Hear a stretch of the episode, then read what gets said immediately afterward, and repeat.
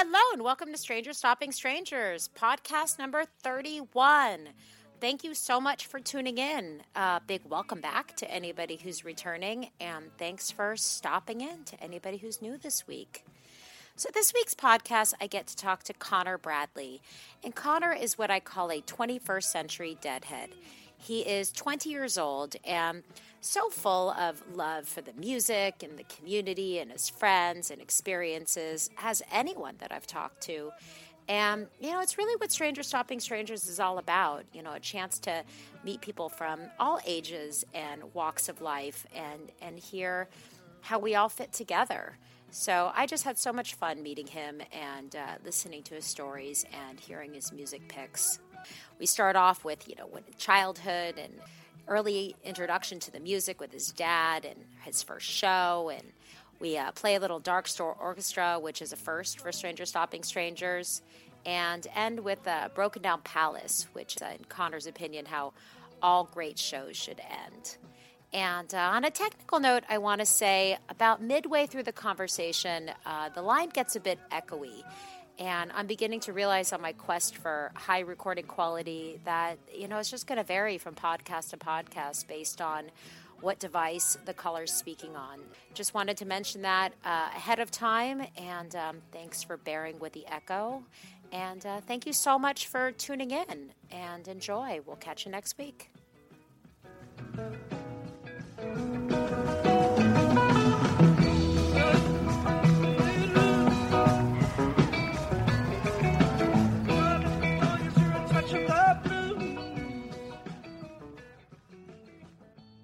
Well, Connor, welcome to Stranger Stopping Strangers.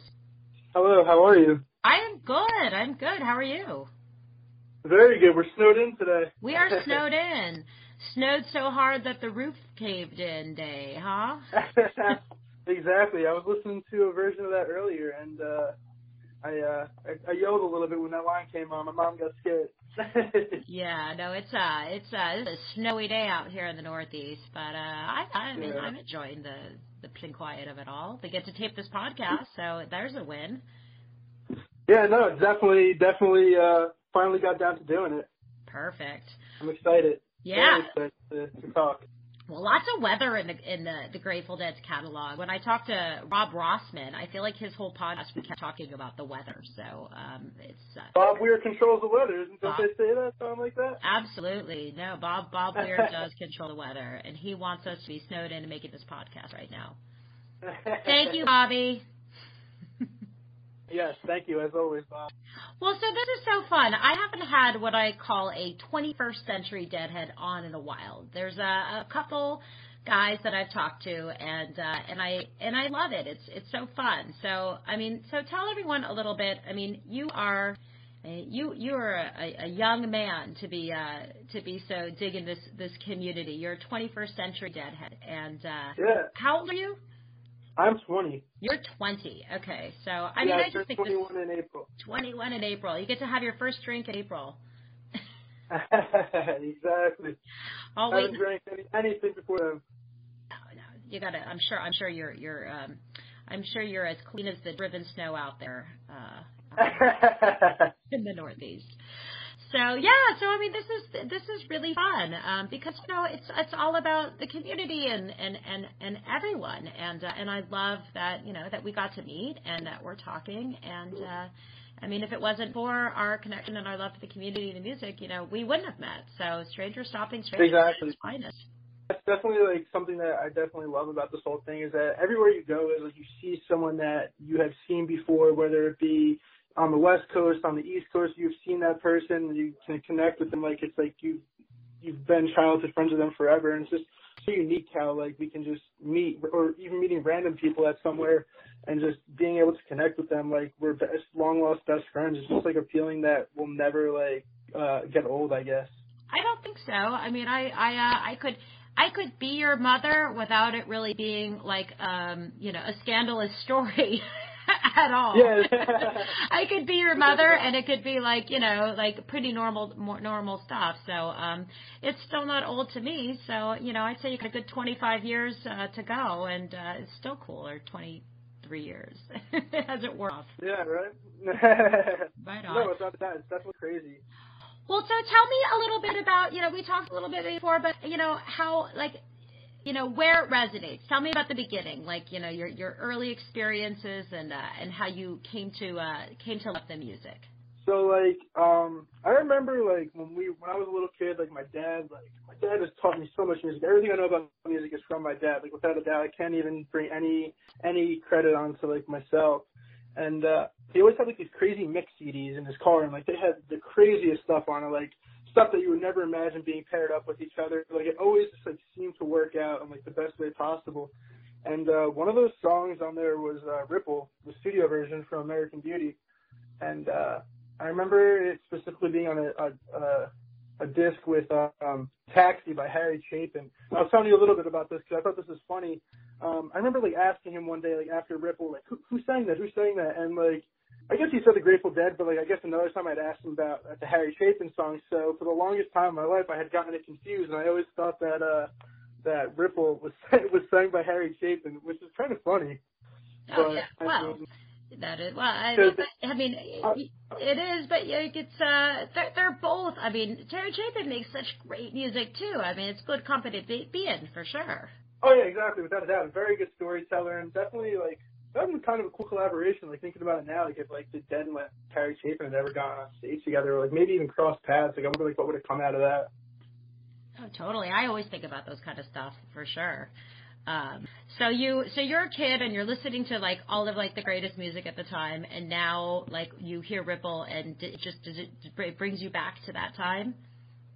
Yeah, it definitely brings me back to, like, being a child and, like, run, like rolling around, like, to, like, wherever we were going, baseball games or, like, wherever. Me and my dad, my dad always takes me on, like, road trips when he was going on road trips for work and, like, just, like, hearing music and, like, Ripple's Dead Now definitely is something where I think about it. I think about, like, going on, like, those trips in the car and, like, just, like, seeing, like, all sorts of different crazy stuff that we used to see together, like, in the car.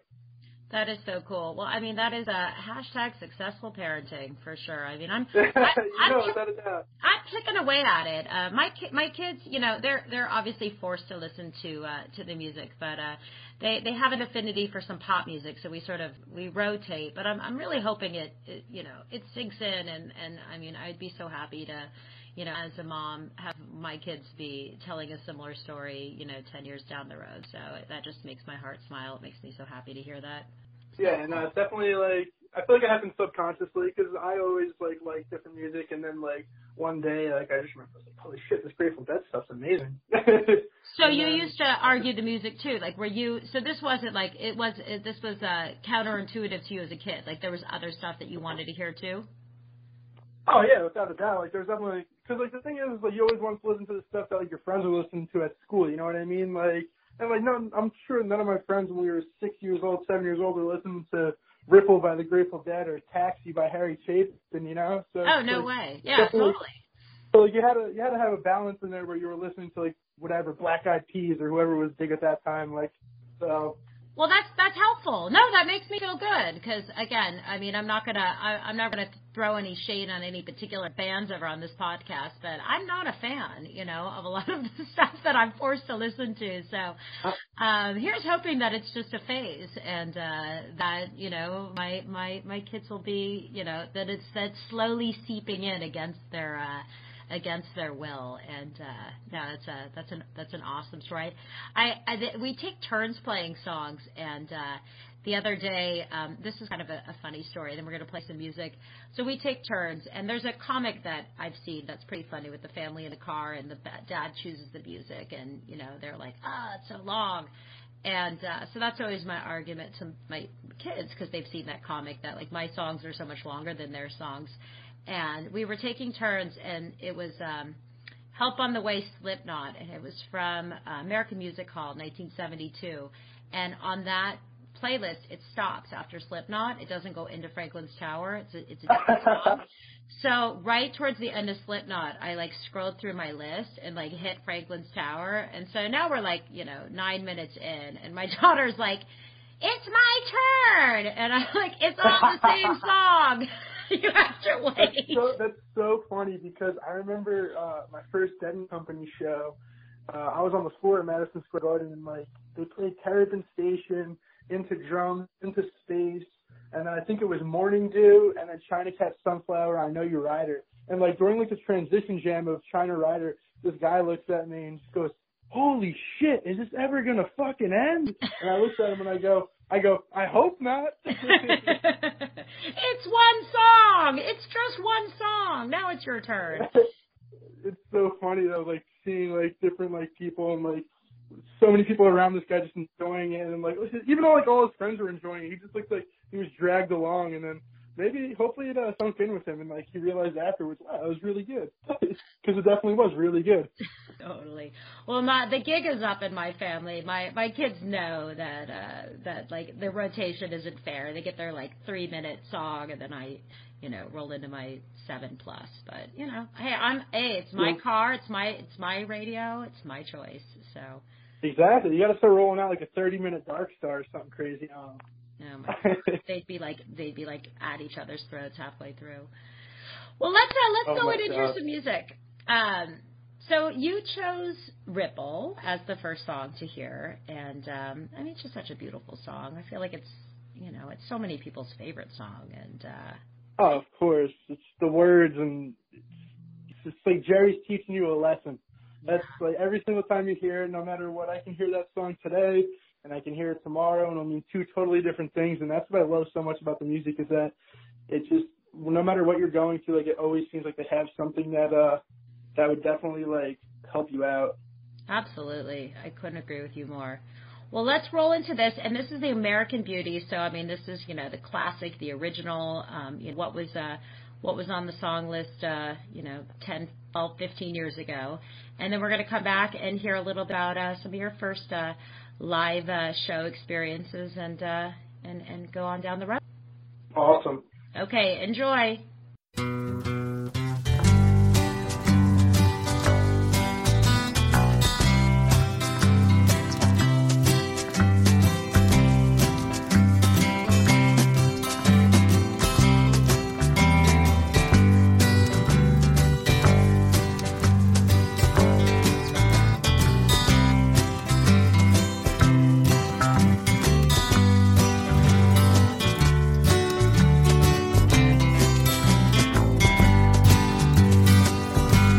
My words did glow with the gold of sunshine, and my tunes were played on the harp unstrung. Would you hear my voice come through the music? Would you hold it near as it were your own? It's a hand-me-down. The thoughts are broken. Perhaps they're better left unsung. I don't know. Don't really care. Let there be songs to fill the air. Rippled in still water when there is no pebble tossed, nor wind too blow. Reach out your hand. If your cup be empty, if your cup is full, may it be again. Let it be known there is a fountain that was not made by the hands of men. There is a road, no simple highway between the dawn and the dark of night. And if you go, no one may follow. That path is for your steps alone. Ripple in when there is no pebble tossed, no wind to blow. You choose to lead, must follow. But if you fall, you fall alone. If you should stand, then who's to guide you? If I knew the way, I would take you home. La da da da, la da da da, la da da, la da, la da da da, la da da da, la da da da, la da da.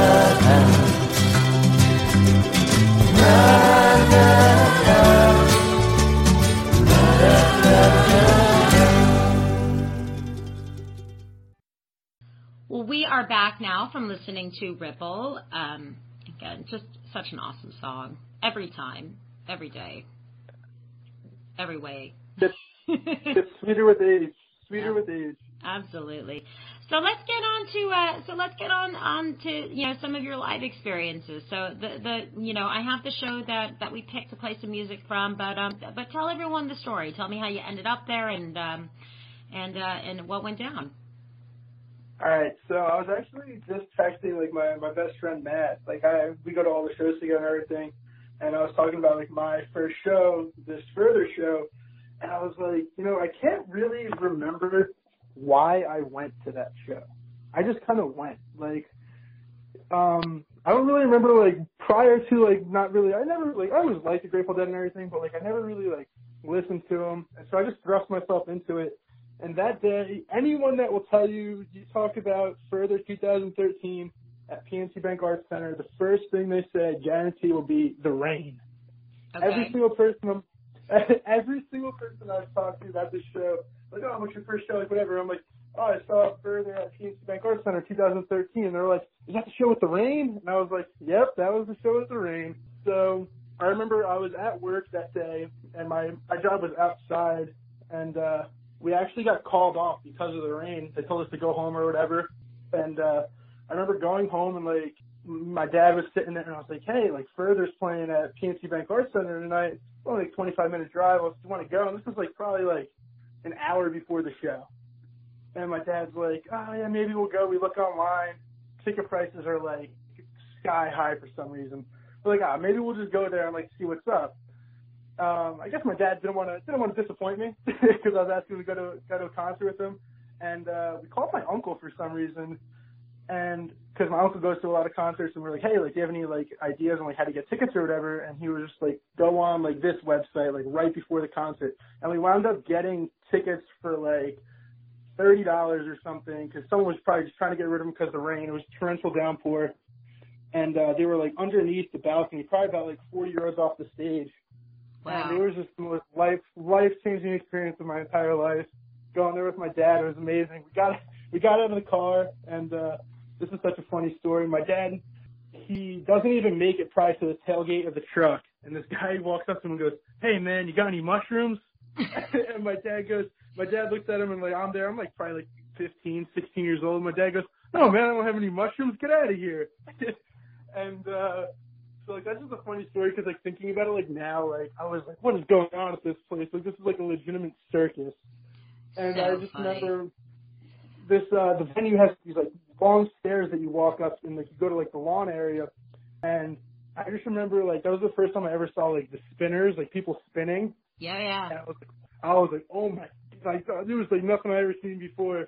But, I mean, I knew at that moment, like, I was, like, it was, like, kind of like the feeling that I get now when I go to a show where, like, you are at the right place at the right time. Like, this is where you're meant to be. And, like, that's definitely, like, something that stuck with me. I just remember, like, everyone there was so happy. And, like, it was just, like, the craziest thing. Like, such an eye-opening experience to see everyone so happy. And, like, especially like, twenty thirteen was, like, a hard time because, you know, we had everything going on, like, with, uh, with like, the recession and all that, like, around this area for, like, people working on Wall Street and all that. And, like, so many people, like so many friends, families, and everything were like so down, and like seeing like so many happy people like in one place is just like such a crazy, crazy experience for me when I was so young.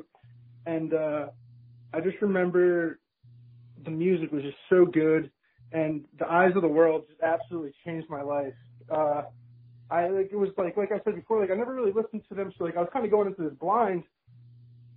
And just, Eyes of the World came on. I just remember everyone went nuts, and everyone just started smiling ear to ear, and it was just like the most beautiful thing. Like looking around and like seeing so many people, like I said before, so happy yeah. for like this song, and like it's just like wow, like and it, the thing is, it means something different to every single person there, but everyone's just happy about it, like no matter what. Yeah. And it's just something so crazy that like that can happen. Yeah, Eyes of the World. Again, that's a, that's like a that's a winner every time. I mean, I uh, I remember when I you know was thinking about starting the podcast, and I was going to have uniform questions for people, and um, you know, I've kind of evolved into something else. But um, one of the questions that I had kicked around was, you know, what's your bathroom break song? Which, you know, is kind of ultimately a negative question, so, you know, I haven't asked it. But um, I bring that up because, I mean, Eyes of the World, everyone's happy to hear Eyes of the World. I mean, I just can't imagine Eyes of the World is anybody's bathroom break song, you know, and, I, and I'm not going to mention any that might be, but um, but everyone is so happy to hear that every time. I mean, it, it is. It's, it, I don't know. It's one of those songs that I just haven't ever met anyone that just doesn't, you know, dig it on so many levels. Exactly. If I went to ten shows in a row and they played Eyes of the World ten shows in a row, I would not complain. I'd be just as happy every single damn time if I heard that song. Oh, absolutely. I totally agree. I think, like, I don't know, maybe Jack Straw's up there with me with that, Terrapin, Eyes of the World.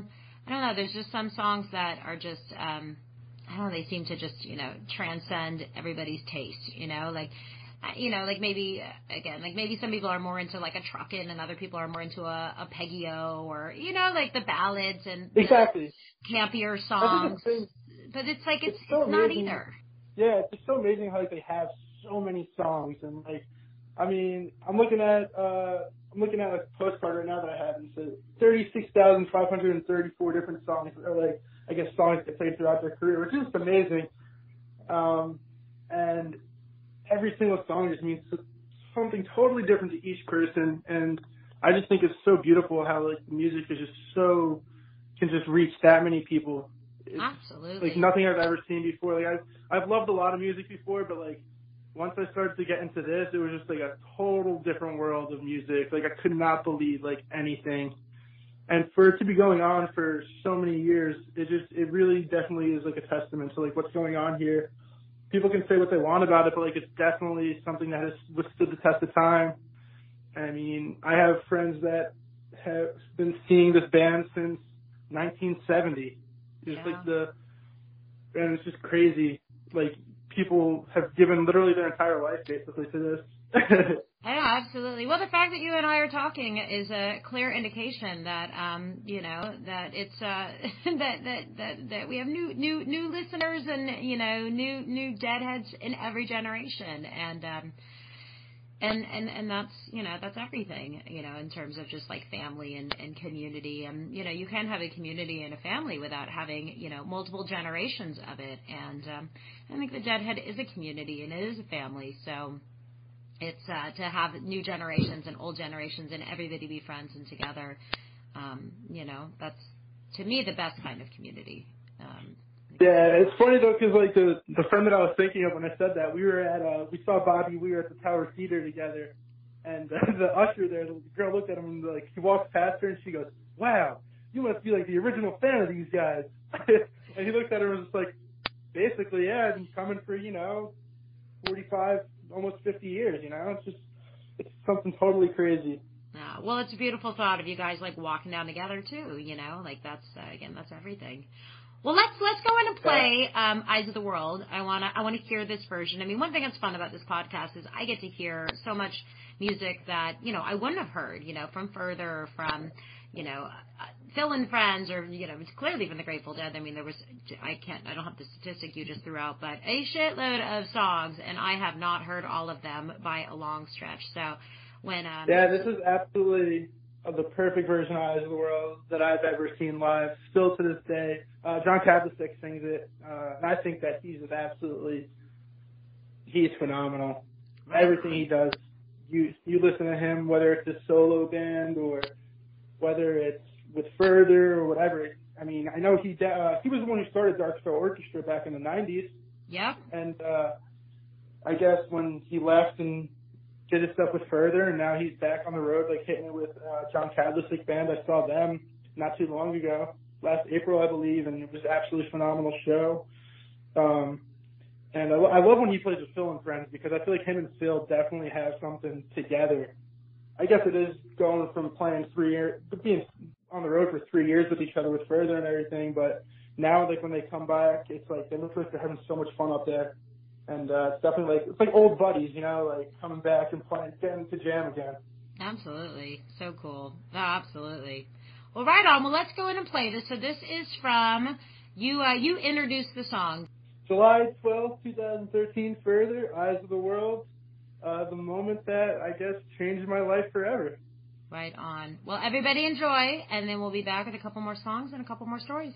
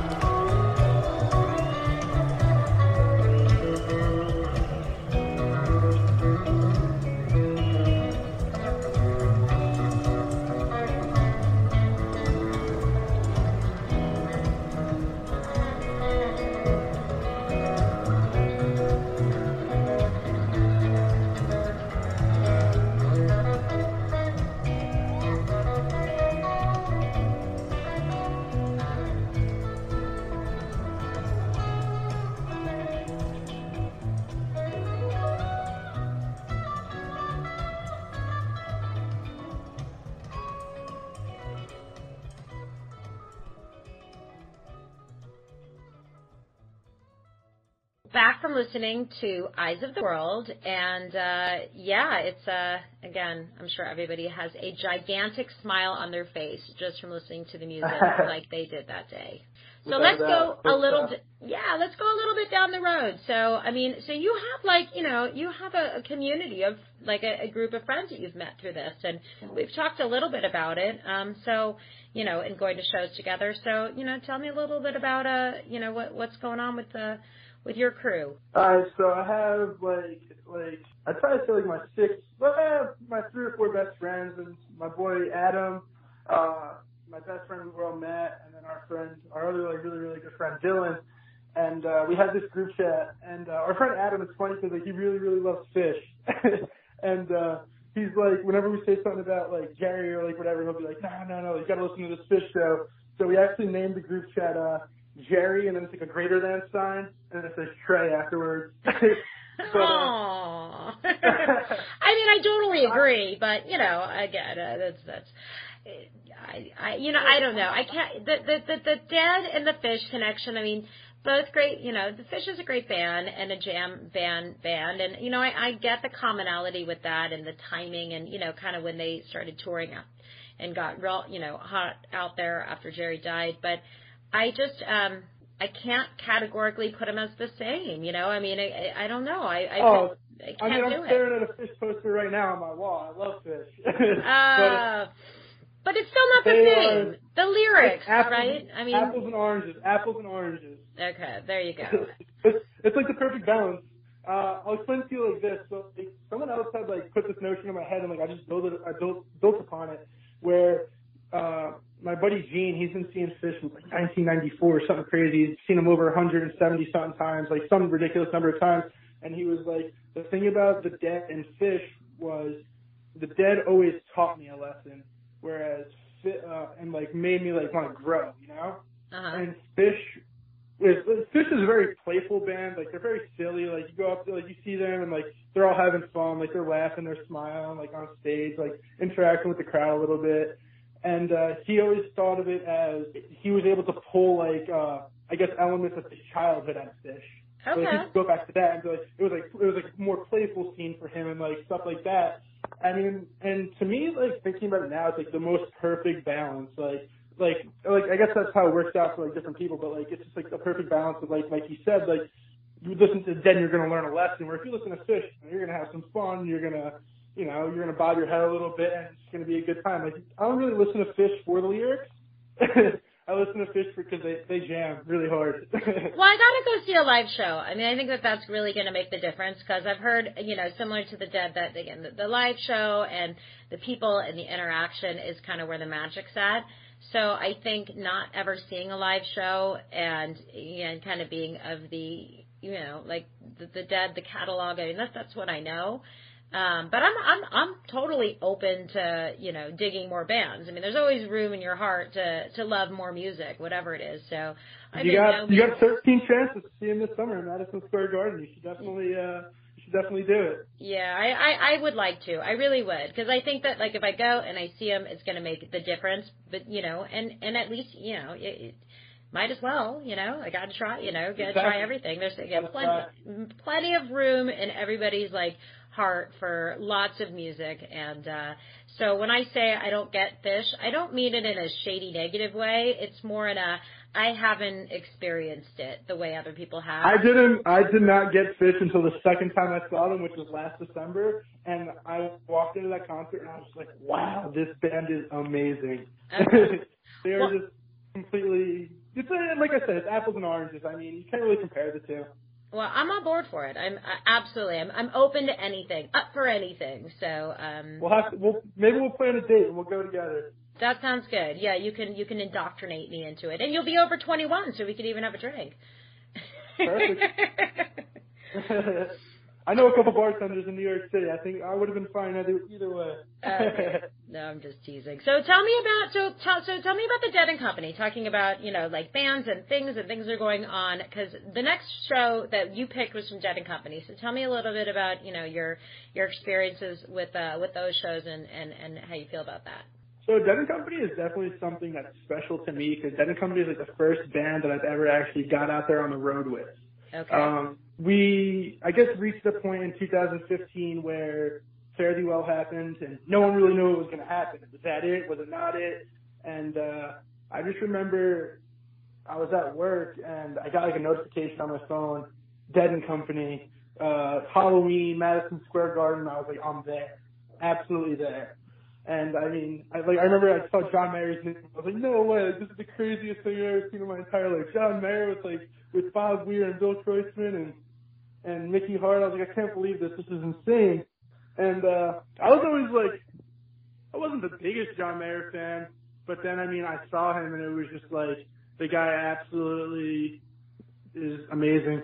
Just plays it. That's the only, the only word that I can think of when I think about John Mayer playing with Dead and Company is amazing, because he, he truly is. I agree. So, yeah. No, no disagreements out of me. I mean, he's no doubtedly a talented musician. I mean, and always has been, and has always, yeah, again, had a, a lot of talent, and the different musical styles that he's played with, you know, some appeal to, to some and not as much to others. But I think, you know, getting to getting to work with him and getting to, you know, to be a part of it. Um, I mean, he it just brings so much energy and and so much so much fun and so much um, just. Yeah, I mean, just uh, just an amazing musician, uh, and in addition to all of that, so I totally agree. Yeah, absolutely, it has blown me away in the, I think, six or seven times I've seen them. And uh, but like I was saying, like it's the first band that we've actually like really hit the road for, and like get my get my buddies together, and we're like, all right, we're gonna we're gonna go to these shows, whatever. And I think fall tour we wound up seeing four shows in a week. Wow. Um, we went. I went to uh, Madison Square Garden both nights. And then we went from Philadelphia, which is what the Here Comes Sunshine is uh, from. And then we wound up driving down to Washington, D C the next day uh, wow. from Philadelphia. That was that was an that was an experience in itself. Right on. So. No, I, I saw them in Worcester at the Centrum, and it's kind of like one of those like serendipitous moments to me. Like as I'm sitting here doing this podcast with you, and we mentioned we're snowed in, and I'm snowed in in Worcester. I'm I'm not home, and. uh And the hotel that I'm staying at is the same hotel that I stayed at in Worcester when I saw them at the D C U Center in November, oh, like, same time.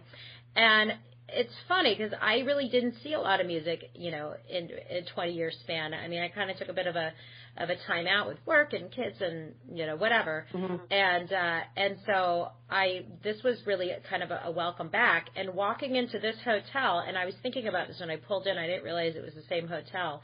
Walking into the hotel and just the smell, just the smell of like the patchouli and and the and the weed and like just the sweet, the people, and you know it's it's that kind of winter, you know, so everyone's like a little bit musky, and you know it's it's November, yeah, rainy no, night. It's grilled cheese.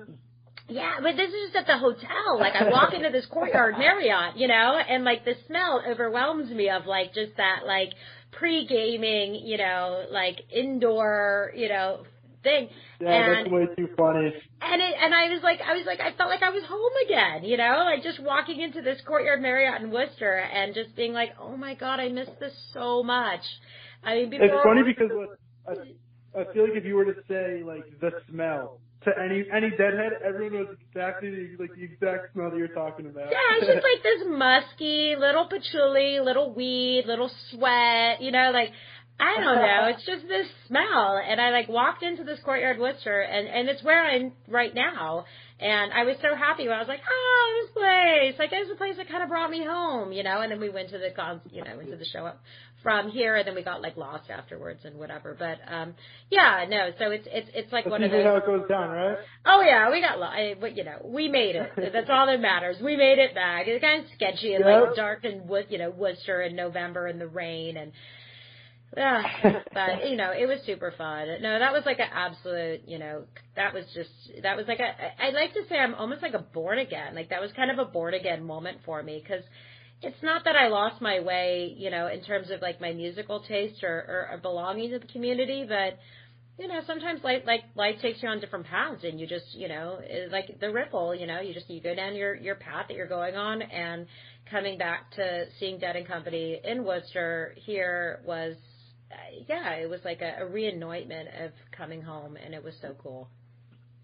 Yeah, you know, it's funny you say that because I've literally heard that, like, the exact story from, like, so many people that had seen, obviously, with Jerry and all that, and, like, a lot of, like, the older fans are, like, now coming around, like, they've been, like, I guess the people have had time to settle out from everything, and a lot of people are, like, definitely digging, digging Dead Company, which makes me happy because, like, that also, like, brings, like, a lot of, like, the older people who, like, the younger kids can now, like, we can start to, like, learn from and, like, learn different things and tricks and how to tour and, like, all that kind of stuff.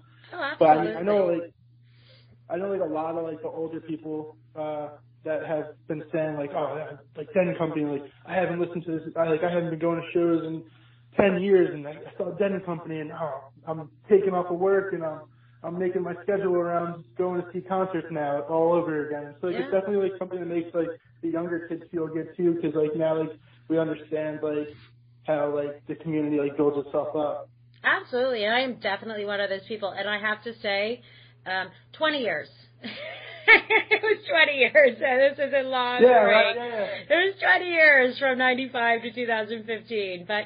But, I mean, I don't know. I'm sure there's a lot of people like me. I mean, it really wasn't a, I mean, I'm sure there's, I mean, everyone's different and everyone's story's different. I mean, I don't really feel like it was a conscious decision as much as, you know, when you're, you know, say in your twenties and then, you know, you, you get married, you start your career, you have a couple kids, you move around. Mm-hmm. Like, I don't even feel like it was some sort of, like, conscious decision, like, I'm going to stop seeing live music after Jerry died. I think, you know, you know, you, again, you kind of, like, settle into your life and you don't have as much opportunity to go do that. And then, you know, exactly. And now it's, like, all, like, there's just been this, like, great burst in the scene. And, and I think the people of my generation were a little more settled into our careers and our children are a little older and we can do that now. So um, I think there's probably a few stories out there like mine. You know, it wasn't conscious. It was more situational. Yeah, no, it's definitely something that's crazy. Um But, like, I feel like, I like I said, like, I've definitely heard that story from so many people. Um, and I know I know my one buddy, Mason, who runs the, uh, you know, the From the Lot Instagram, where, like, he posts, like, all, like, different shirts and everything like that. Oh, yeah. Um, he, like, the, actually, the version of Sunshine that I picked out from Dead and Company Philly, he told me, like, that, that song brought me out of my twenty-year drought.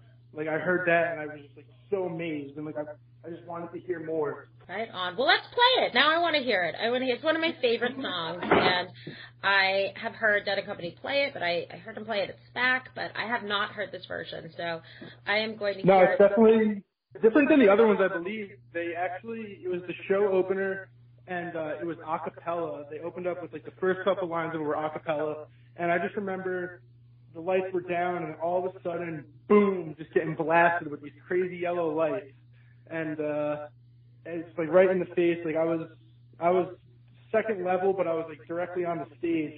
And uh, there was this guy next to me. I guess his buddy was more of a deadhead than he was. And he was like, uh, He was like, "What is this? What is this?" And I was like, "Here Comes Sunshine." And he was he was like, "Oh my God, this is one of the most amazing things I've ever heard." And I was like, "You're not wrong." Right on. Well, I love this song. I, I remember reading somewhere that this was uh, "The Wake of the Flood," and this song in particular was uh, the John Lennon's uh, favorite. And it has a it has like a George Harrison, John Lennon. It has like a, a Beatles element to me. Um, like there's some sort of inspiration pulled from the Beatles with this song. And um, I mean, again, who doesn't love the Beatles? So um, that's always that's kind of my I don't know. Yeah, no, on it. Uh, right on. Well, let's hear it, and then we are going to come back, and we have a couple more stories and a couple more songs. So everybody enjoy Here Comes Sunshine, Dead and Company, playing in Philadelphia on November fifteenth? fifth. November fifth. November fifth on um, two thousand fifteen. So enjoy.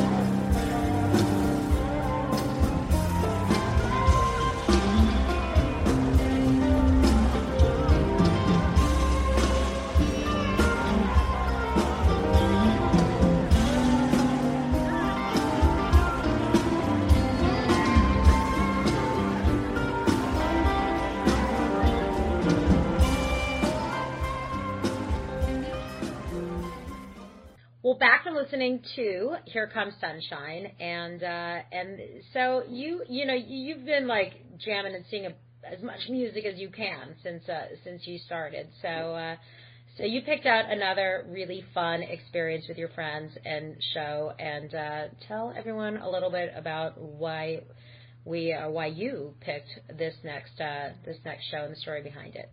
So I think this is definitely probably, is, is this a Stranger Stopping Strangers first to hear, to hear Dark Star Orchestra? It is a Stranger Stopping Strangers first for Dark Star Orchestra. So welcome, Sorry. Dark Star Orchestra. Welcome to the podcast. Yay. That makes me, that makes me so happy because I love these guys so much. They are the best. They are the greatest. um, so this is um, the night before Thanksgiving this year. Yeah, this year. Uh, well, last year, I guess, technically, right? Right, yeah. Um, Calendar. So we were, we had seen, or we were seeing Joe Russo's Almost Dead. Like, I guess this was Wednesday night, so that, the next Saturday night we were going to see Joe Russo's Almost Dead. And Dark Star Orchestra was playing in uh in in Pennsylvania. We, we live in New Jersey. My mom buddy goes home to Pennsylvania, so we're like, God, I mean, you know, we might as well just go go for the ride and see where it takes us. So um we had, I remember my one friend came picked me up at my house, my friend Dylan. And uh, we were going to Jim Thorpe, Pennsylvania, which is like literally the middle of nowhere in Pennsylvania, in the mountains. And the venue was uh, Penn's Peak. And I mean, if anyone's ever been to Penn's Peak, it is just like, it's probably the coolest venue I've ever been to. It's actually a ski lodge on top of a mountain. Yeah, so it was like, it was definitely a lot of fun. And uh, they, a lot of, it sucks because I vend. I, I have a T-shirt company and everything, but a lot of venues, a lot of venues don't let you vend. Mm-hmm. Uh, but Penn's Peak is one of like the few in the area that actually let, lets us vend, and uh, they they set it up for us perfectly, and uh, they kind of like, they keep they keep it orderly. Um, this is actually also the first time at a concert. I didn't have a ticket to get in, and it was sold out. And the security guard um, was like, "Hey, I just saw someone selling a ticket down there. Uh, go get it." And I was just like, what? And like I ran down and like the lady had a ticket still. And I got a ticket and got into the show. But um, the show was crazy. Um, what happened was we didn't get there late, but I was looking for a ticket and the line, they were letting like one person in at a time. And this line was like wrapped around the building. It was the most ridiculous thing ever. It was the slowest process ever. And uh, I had actually gotten into the show a little bit late. But I remember I was listening to a show earlier in the day, and uh, Might As Well came on, and uh, it was just like the perfect song that I wanted to hear like that day. Like I was like just like out of school, and like I needed to, I was on my way home to get ready for the show and everything, and the song just made me so happy because, you know, you might as well, and that's basically what I was doing that night. I was, might as well just go to the show and go have some fun in the middle of nowhere, Pennsylvania, night before Thanksgiving, and uh, so I got into the show late, probably like halfway through the first set, and it was a great show, but the second set, they came on and they opened up with Might As Well. Oh. And it was just like that, yeah, it was just like the perfect moment. And it just, it just like stuck with me. It was definitely something that like I needed to like hear at that moment in time, and never had such a good time in my life. I mean, my friends I can tell you that were there can tell you probably never had such a good time in our life. It was a very, very crazy time. And, uh, we, uh, wound up driving home and through the mountains of Pennsylvania and just like listening to all crazy tapes of Dead, and it was such a memorable night that I'll probably never forget for the rest of my life for sure. Well, that is awesome. That is uh no, those are so that that's I mean it's so special, and uh I'm excited to hear this. I I saw Dark I saw it was the same tour. Um Gosh, it was November. It, it, maybe they came right before they went to Pennsylvania. I saw them in uh, Northampton, Massachusetts. So every single year, I think that they said it was their twentieth time at that venue, and it was the tenth time. It was the tenth year in a row they they uh, played the night before Thanksgiving there. Oh, that's awesome! And, uh, well, they were incredible. It two, yeah, it was two years prior. We were at the Peace Music Festival, and uh, someone, like, it's like a Pennsylvania festival, um, and someone was like, "Oh, have you ever seen Dark Star Orchestra at Penn's Peak?" And we were like, "No, like, what are you talking about?" And they're like, "You got to see Dark Star Orchestra at Penn's Peak." So two years later, we wound up, uh, wound up seeing them at Penn's Peak, and it was just like everything that these people had told us about and more. And uh, they're actually playing there again in May, and uh, we actually have a camp out planned for after the show. Uh, probably about like twenty people coming, so we're gonna go to the show, and we found a campground like five miles from the venue. We're gonna have a party all night. That sounds good. Well, if I uh, if I didn't have a full time job and two kids, I would uh, I'd be I'd be poking around to join that party, but um, unlikely. I did check the tour, and they're coming up to Keene, uh, New Hampshire. So, um, so I'll see what I can do to to maybe lock. Everyone that needs to see Dark Star Orchestra. If you are a Deadhead, you need to see Dark Star Orchestra. I'm not sure what anyone says that they're a ripoff, they're this, they're that. They are. Absolutely phenomenal. No, they were so good. I had so much fun. I had such a good time, and the best time. So I totally agree with my recent experience in November, and would like to go in May, and, um, you know, might as well, right? Exactly. I think I've, they, I've seen them the most out of any Dead-related band I think I've ever seen, and they're playing, like, three New Jersey dates in May, and we're going to hit all those, and hopefully go some other places with Dark Star Orchestra, because they are absolutely phenomenal, like I've been saying. Like, I, I cannot preach them enough. Fantastic. Well, let's hear it. Let's hear it. This is the very first for Stranger Stopping Strangers podcast. We've done, you know, Further and Phil and Friends and Dead and Company and, you know, obviously lots and lots of good old Grateful Dead. But welcome to the podcast, Dark Star Orchestra. I'm always excited to yeah. play, you know, everything. So we had... Um, so let's do it. So we, they were going to roll into November. Uh, why don't you call out the stats for this one? This was actually hold on. They played this show. This I guess everyone knows. Like, I guess Dark Star Orchestra does a thing where like they play. They'll play like a Dead set. Like a, oh, yeah. a show that Dead actually played.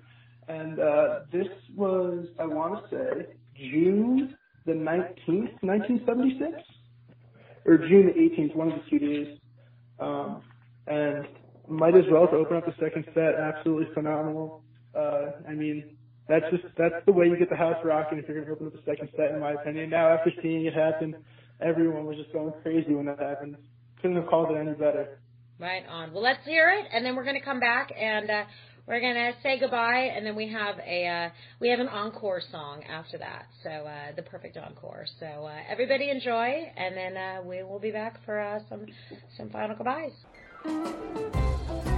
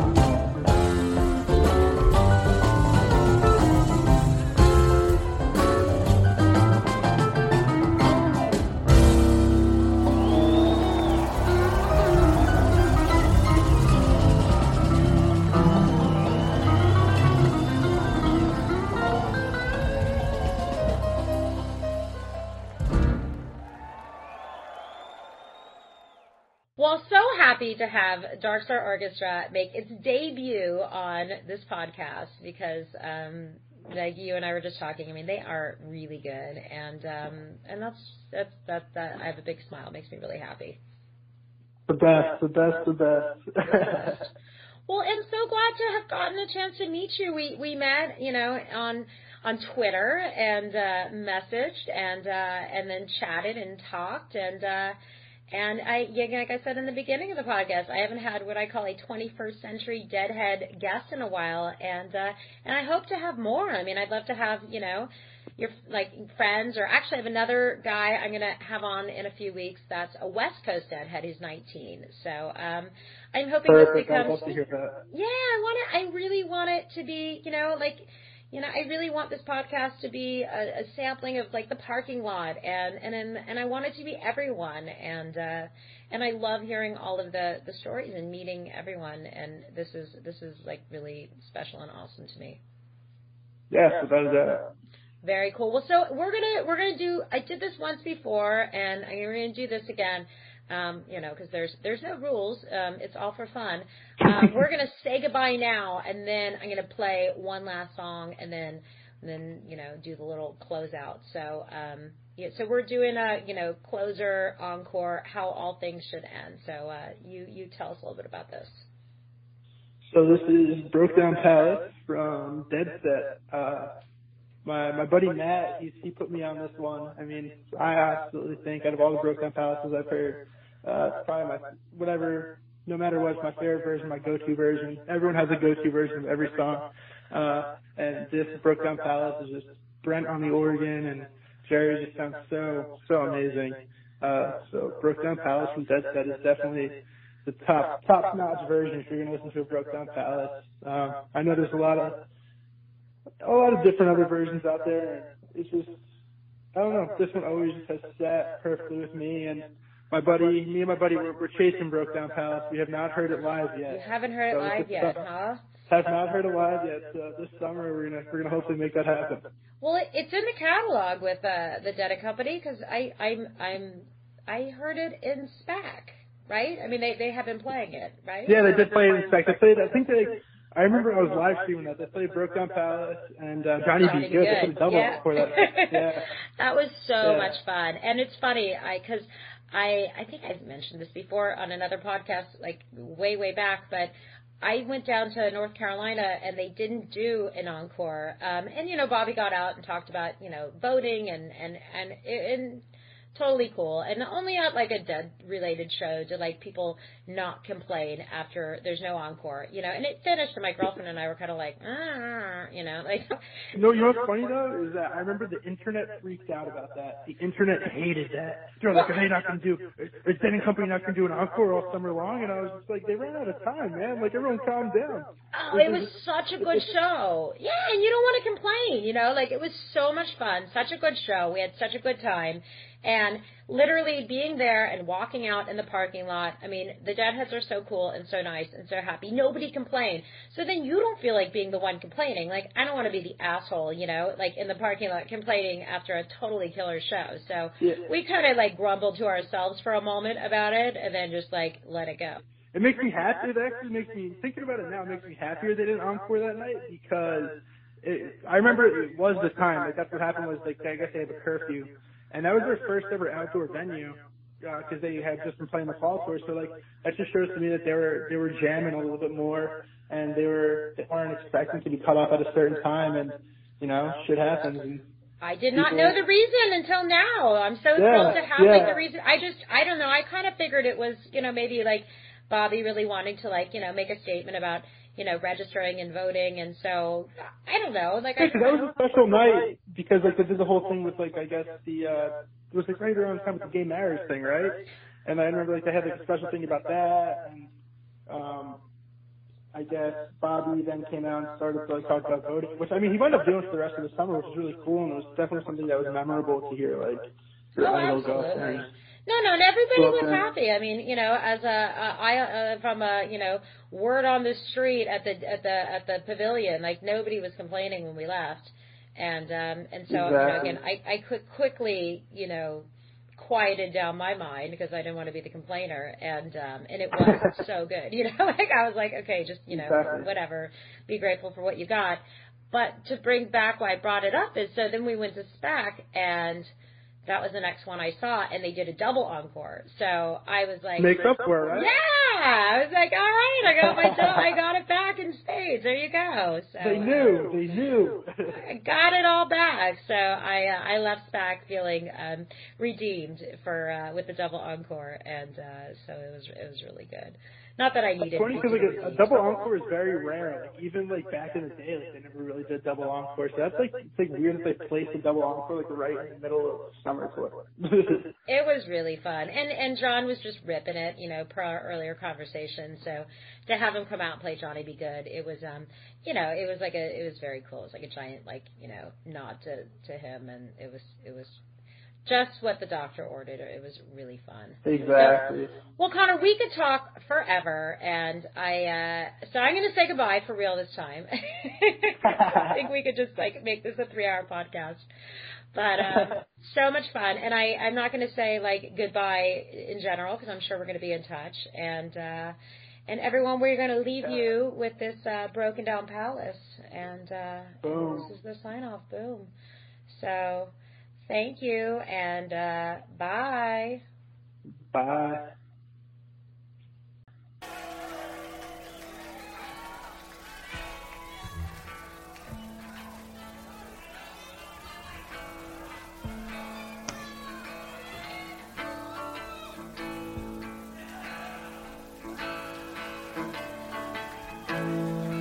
Fare you well, my honey.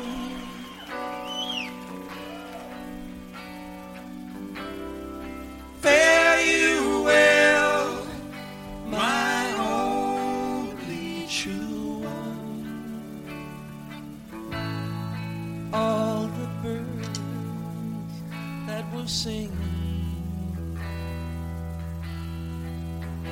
are flown except you alone.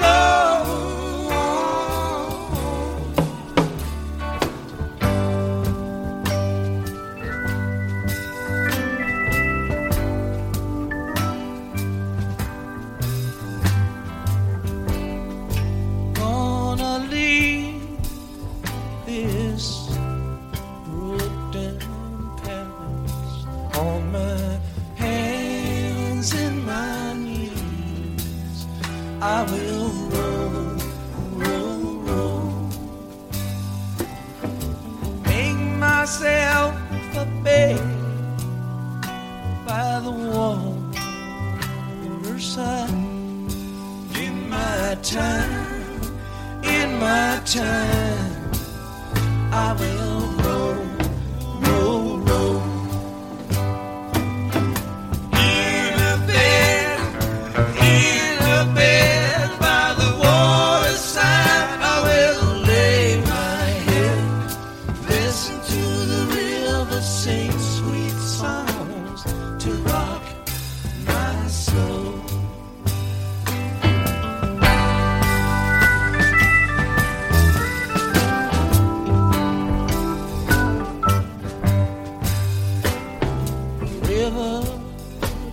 Take me, sing me sweet and sleepy, sing me sweet and sleepy all the way back home. It's far gone, some many years ago. Mama, mama, many worlds I've come since I first left home. Going home, going home by the water side. I will rest my bones, listen to the river sing sweet songs to rock my soul.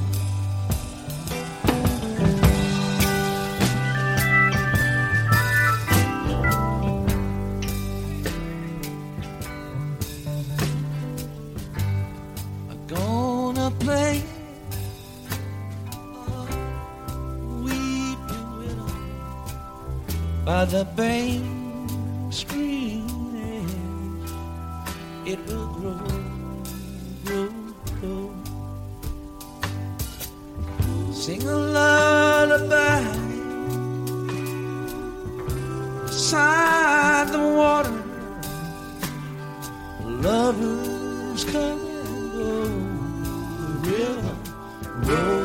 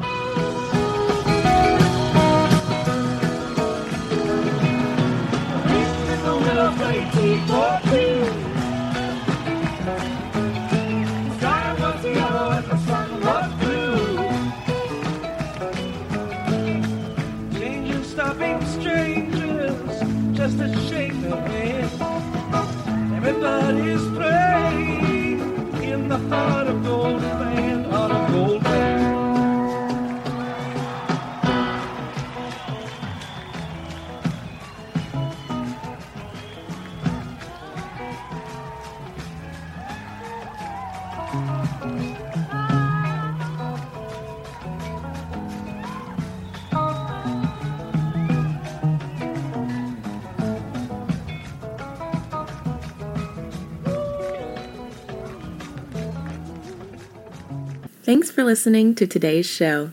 To check out more great cannabis podcasts, go to podconnects dot com.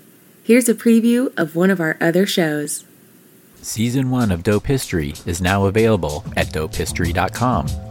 Dope History weaves you through the lives of those who have been touched by cannabis or have had an influence on the events that shaped our laws or relationships with this plant. You'll hear tales from Frenchie Cannoli, Keith Strop, Eddie Lepp, Tom Alexander, Ed Rosenthal, Wolf Seagal, Jorge Cervantes, and Tommy Chong. Available now at dope history dot com.